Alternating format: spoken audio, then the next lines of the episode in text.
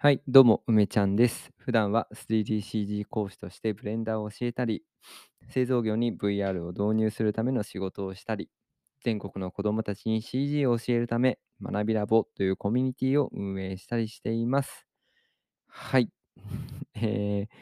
ちょっと舌が回ってない感じもするんですが、実はですね、あの最近顎がずっと痛くて、あの、コミュニティのメンバーはね、知ってると思うんですけど、ずっと顎が痛くて、まあ、顎関節症ってやつだと思うんですけど、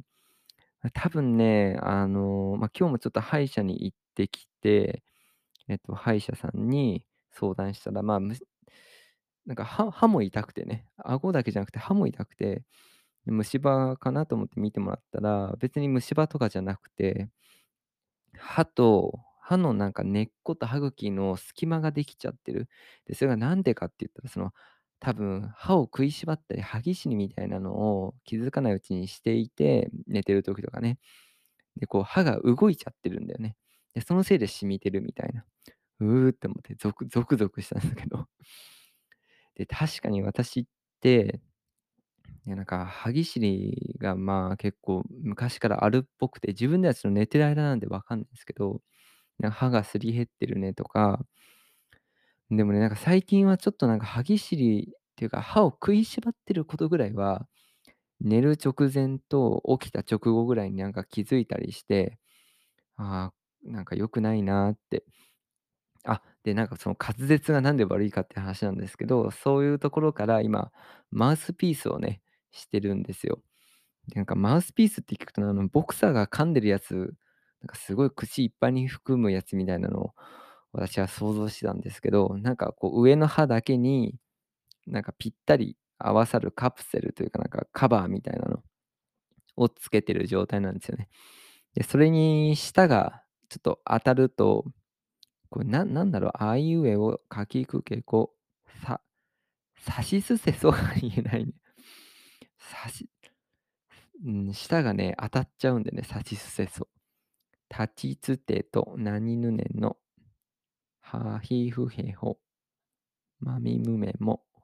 やゆうよ、わおん、さしすせそうが言えないね。ちょっとさしすせそうだけね、あ、今言えたな。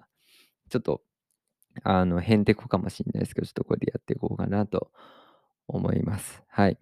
まあ、で、なんかしばらくですね、ラジオもまあ撮れなくてですね、撮れなかったっていうか、まあなんかちょっとすごい疲れてたのと、普通に風邪ひいてて、あの、咳がね、結構出てたんですよね。まあ今も結構治ってるのかと言われると、まあ怪しいんですが、まあ今日はちょっと喋りたい気分だなと思ってですね、あ本気出したらですね、多分2時間ぐらい喋れちゃうんですけど、なんか今日歯医者に行ったらさ、その、どんな人が顎関節症になるかって、いろんなことが書いてあって、なんか、食い歯を食いしばっちゃうとか、寝てるときうつ伏せになっちゃうとか、頬杖をつくとか、あとはね、喋りすぎとか、もう全部当てはまってるやんけみたいな。まあ、喋りすぎだよ、そりゃ。なんかこの顎関節症になった日は、秋葉原で講演をやって、その後もその時の一緒にお仕事させてもらった企業さんとずっと喋り、で、次の日の朝はうつ伏せで起きたんですよね。なんかもう、全ての条件が揃ってたなみたいな感じがするんですけど、ま、ちょっと気をつけたいですね。うーん、なんかマウスピースをしてからちょっと良くなった気もしますけど、まあ、顎の方はなんかずっと違和感がある感じなんで、うん、ちょっと大事にやっていきたいかなと思います。はい。まあ、この間ね、いっぱい喋りたいなと思ってメモしたこととか、まあ、今日今日この日こそ喋りたいことっていうのも、まあ、あったりするんで、まあ、ちょっとね、区切りながら喋っていこうかなと思いますんで、まあ、よろしければお付き合いください。はい。まあ、まずはちょっと今日のトピックでいくとですね、えーあの、私、ユーデミーの講座で、まあ、いろんな講座出してるんですけど、一番最初に出したブレンダーのモデリング集中講座っていうのがあるんですよね。それのですね、2を作っておりまして、えー、もうすぐ、えー、完成でございます。パチパチパチパチパチ。まだ完成していないのにもう祝いたい。完成してから祝うべきだと思うんだけど、もうね、フライングしたい。長かった。長い。5ヶ月かかったかな。いやー、ほんとさ、何かを作ろうと思ってからさ、結果も何もまだ結果が出てもないけど、ものができるまでに5ヶ月ですよ。皆さん。これを聞いてくださっている皆さん、5ヶ月ですよ。いやー、まあでもその、まあ5ヶ月だから5ヶ月間全部それをね、時間かけたわけじゃないし、この講座は、あの、学びラボってコミュニティのメンバーとね、作ったものでも、まあ、あるので、本当に私だけの力じゃなくてね、もう本当にみんなの力で作ることができたなという、うん、これまたね、思い入れの、うん、ある講座になっています。あで、あとはですね、あの講座の説明動画、プロモーション動画を撮って終わりかなというふうに、うん、思ってますね。で、あのーうん、特にですね、この講座っていうのは、他の講座とちょっと位置づけが全然違いまして、っていうのがですね、あの、普通、ユーデミーっていうのは、あーちょっとこれさ、マウスピース邪魔だわ。外すね。喋れるね。あ、こんなに喋りやすいんだ。これ2時間喋っちゃうな。あの、ユーデミーって、ユーデミーのプラットフォームの中でみんなが検索したりとか、あとは勝手にセールやって、えーいろんな広告出してくれたりとか、まあ、そういったものがあってですね、こう自分が頑張らなくても講座がいろんな人の手に届いて売れていくっていうシステムがあって、まあこれがユーデミーのすごいところなんですよね。で、私もあのそのおかげもあって、今、受講生が、受講生じゃないんだよね、生徒数で1万6000人。うん、で、こう売れた講座の数でいうと、やっぱもっとあるわけですよね。そう。で、それってすごくありがたい一方で、やっぱりね、その、そこで、それだけやってくれてる分、ユーデミーがたくさん手数料を持っていくんですよ。あのね、調べると67%って数字出てくるんですけど、実質的にね、なんかいろんな、あまあ、消費税とかも天引きされちゃったりししたりとか、まあ、いろいろなんか手数料がさらについてたりして、結局ね、まあ、75%から、うん、すあ、あれだね、アップル税とか取られると8割ぐらい持ってかれちゃうんですね。皆さんが2000円で口座買ってくれたとしても、残るのは400円みたいな。400円しか入ってこないっていうのは、すごく、うん、とんでもない、うん、差があるんですよね。まあ、だからその、まあ、代わりにね、宣伝してもらってるしなっていうふうには思ってたんだけど、やっぱり、その、かけてる労力に対して、口座の価値が、まあ、その、こちら側の意図と関係なくね、あ値段を下げられてしまうし、うん、すごく手数料を取られちゃうし、これってやっぱりきついんですよね。これが続いてると、なかなかその講座を本当作り続けて、アップデートし続けていないと、自転車操業になっちゃうんですよ。なんかそれってやっぱり何かを作る人たちにとって、そのお金を稼いだりすることが、時間の使い道になっちゃダメだと思ってて、何かより良いものを作ろうっていう、そういうクリエイティブな時間に、やっぱなんか使っていかなきゃいけないから、もう少しちゃんとその自分で、えー講座のこれぐらいの価値があるって思った値段で自分で売りたいなっていう思いが、まあ、結構あったんですよね。で、なかなかなかなかね、こう、準備ができなかったりとか、まあ、なんかこう、踏ん切りがつかなかったところがあったんだけど、今回のモデリング集中講座2っていうのはですね、えーもう一つアカウントを作って、えーそのアカウントは、あー普段のユーデミは梅ちゃんって書いてあるんですけど、もう一つ新しく作ったアカウントは梅ちゃんプライムっていうね、梅プラっていうのでなんか略しやすいなっていう、すっごい適当な考えなんですけど、梅ちゃんプライムというアカウントを作ってですね、そっちはあのアカウントごとね、プロモーションから外すってことができるんですよ。なんで、プロモーションしないでいいってことは、つまりあの、うん、検索にはね、引っかかると思うけど、なんかこう、おすすめの講座みたいなものに一切出てこないですよね。一切出てこない。まあ、なので、あの、なんていうんだろう、自分自身の努力次第というか、自分がどれだけその価値をちゃんと伝えられるか、説明できるかってことが、うん、すごく大事になってくるんですよね。あ、なのでね、えっと、まだ一番最後に残ってるのが講座紹介の動画なんだけれども、これは、あ普段だとね、1分から1分半ぐらいでプロモーションムービー作るんですけど、今回は、あ多分ね、うん、下手したら20分ぐらい喋るかもしれないですね。あの、当然ダラダラ喋るつもりはないんだけれど、あの、なんて言うんだろうな、なぜ私が今、その作ったモデリング講座2っていうのに、うん、まあ、価値があるのかということをちゃんと論理的に説明したいんだよね。なんかこうセンセーショナルな感じでね、えっと、感情に訴えかけるののでもいいんだけど、そうじゃなくてやっぱり、えーそれなりのお金を払って買ってもらうんだから、すごい納得感を持って買ってほしいな。その、これは自分に合ったコンテンツだ。ね、あの、お金を払う価値があるって思ってもらえるように、しっかりと説明をしたいなって思うんですよね。なんかその中でね、あの、CG の勉強をどういうふうにやるべきかみたいな話もちょっとしたいなというふうに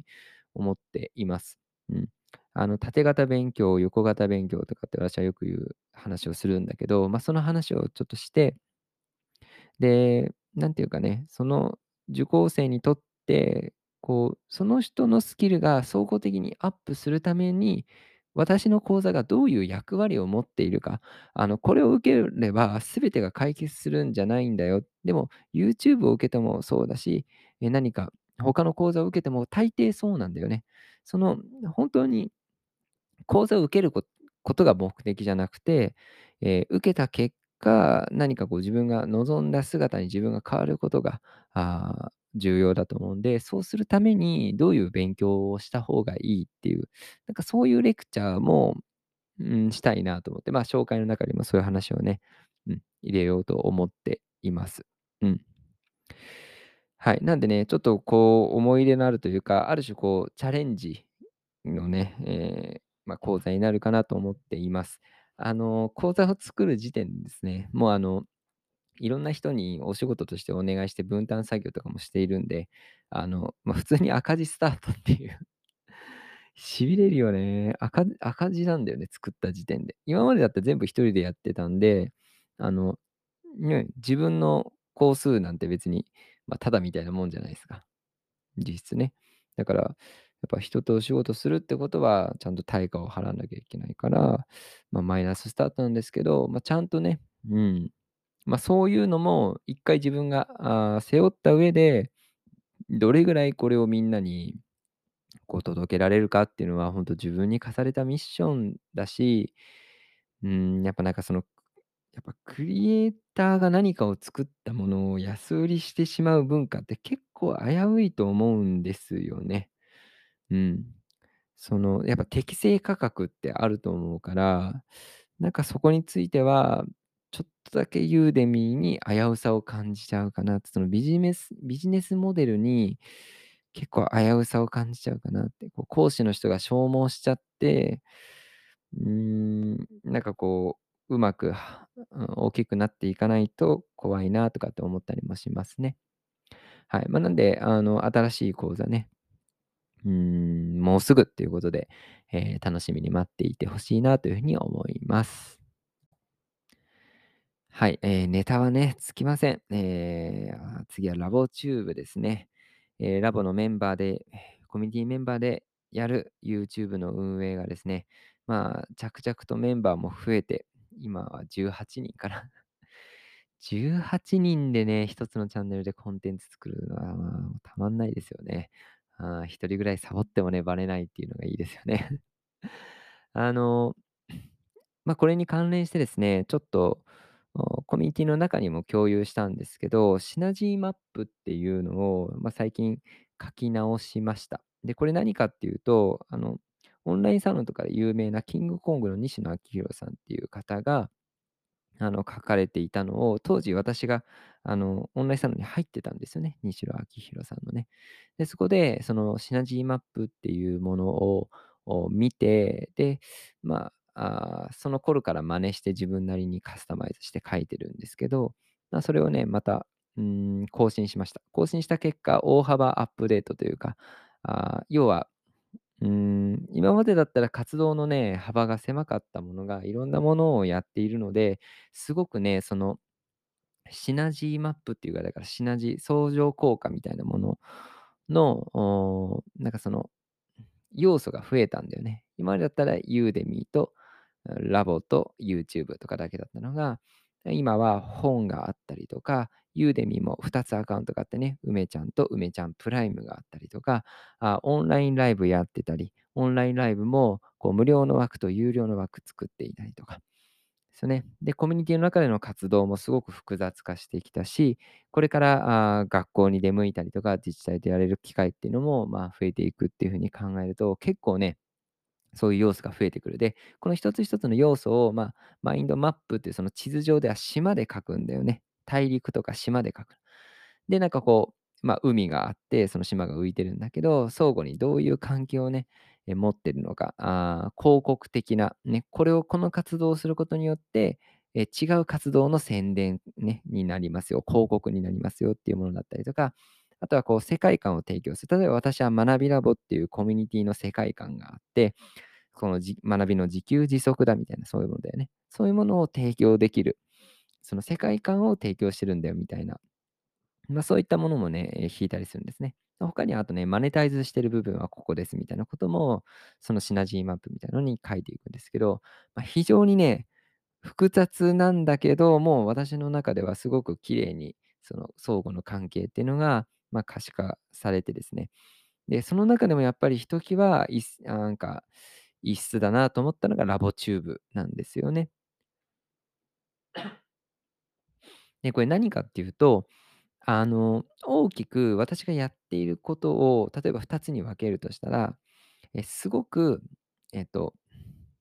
表向きなこと、つまりマーケットを見ているもの、市場を見てる、何か物が売れるとか、売り上げが上がるみたいな、そういったものを見ているものと、全くそうじゃないものっていうのがあるんですよね。で、そうやって見た時に YouTube、ラボチューブっていうのは、あ、収益化すれば広告収入が出るから、あ、まずその収益が上がるっていう要素もあるし、かつ YouTube っていうもうものすごく大きいプラットフォームにみんなでオープンにコンテンツを入れていくわけだから、なんかその外に向けて、そのマーケットに、まあ、あ、繋がってるんだよね。うん、まあ、マーケットって言っていいか分かんないけど、まあ、外の世界に繋がってるわけですよ。で、大体外の世界に繋がってるもの、例えば Twitter とか、そういったものって、ほぼほぼなんかの宣伝みたいな要素が強まっちゃうんだけど、ラボチューブっていうのは、そういう宣伝広告っていう意味よりも、学びラボっていう場所の価値観みたいなものが現れる場所なんですよね。で、意外と外の世界を見てる、外の海をね、を望んでいるような、そういう島の中で、世界観がダイレクトに伝わるものってね、あんまりないんですよね。そう。だって学びラボっていう場所はすごくクローズドな、コミュニティだから、外には開けてないんですよ。だけど今回、学びラボの中でメンバーを募って、え、コミュニティメンバーで、え、表でね、活動してみよう、みんなで活動してみようっていうのって、なんか、割とやりがちじゃないですか。ややってそうなんだけど、実は今まで1回もやってなかったものなんだよね。で、このシナジーマップを書いた上で、このラボチューブっていうのはどういう役割なのかっていうこともね、改めてかなり可視化されて、整理されて、あ、やっぱりこれラボチューブは、あ、なんか私、うん、今だなって思ってやってるんだけど、まあ、なんかこれ今だなと思った私の直感は、あ、やっぱ間違ってないなっていうことが、うん、確認できましたね。やっぱりその外の世界に向かって世界観を提供していくことが、あ、仮にね、これ収益があるとかないとか多分関係なくて、その収益化してとかもう本当要素って関係なくて、この学びラボっていう活動の中身が外に向かって見えるということと、ラボのメンバーにとって、なんか楽しめる場所とか、ちょっと試せる場所とか、チャレンジできる場所っていうのが、やっぱり、ね、外に向かってある。そしてそれが外に向かってあるだけでコミュニティの中にあるっていうのが、まあ、ものすごくね、価値が高いっていうことが、まあ、一目瞭然だったんですよね。このね、シナジーマップ、実はコミュニティメンバーの、その、ユーデミ講師にチャレンジしているメンバーとはちょこちょこやったりしてるんですけど、なんか興味がある人がいたら、あなんかその別にビジネス的なものじゃなくても、自分が持ってるもののシナジーマップみたいのね、うん、なんかちょっと書いてみたいなっていうことも思ったりするので、興味があったらね、えー、コミュニティメンバーの人限定になると思いますけど、さすがにね、うん、ちょっと声かけてみてください。うん。まあ、そんな感じかな。はい。まあ、こんな感じでね、喋っていくと、あの、まだラジオの話題のメモには一つも触れていないんですけど、まあ、終わる気がしないのと、こんな感じでちょっと咳が非常に出そうな感じでぶり返しそうなんで、これぐらいにしとこうと思います。はい。最後までね、聞いていただきありがとうございます。あのー、表ではね、えー、最近無料のオンライン講座、精力的に開催しておりますので、ぜひですね、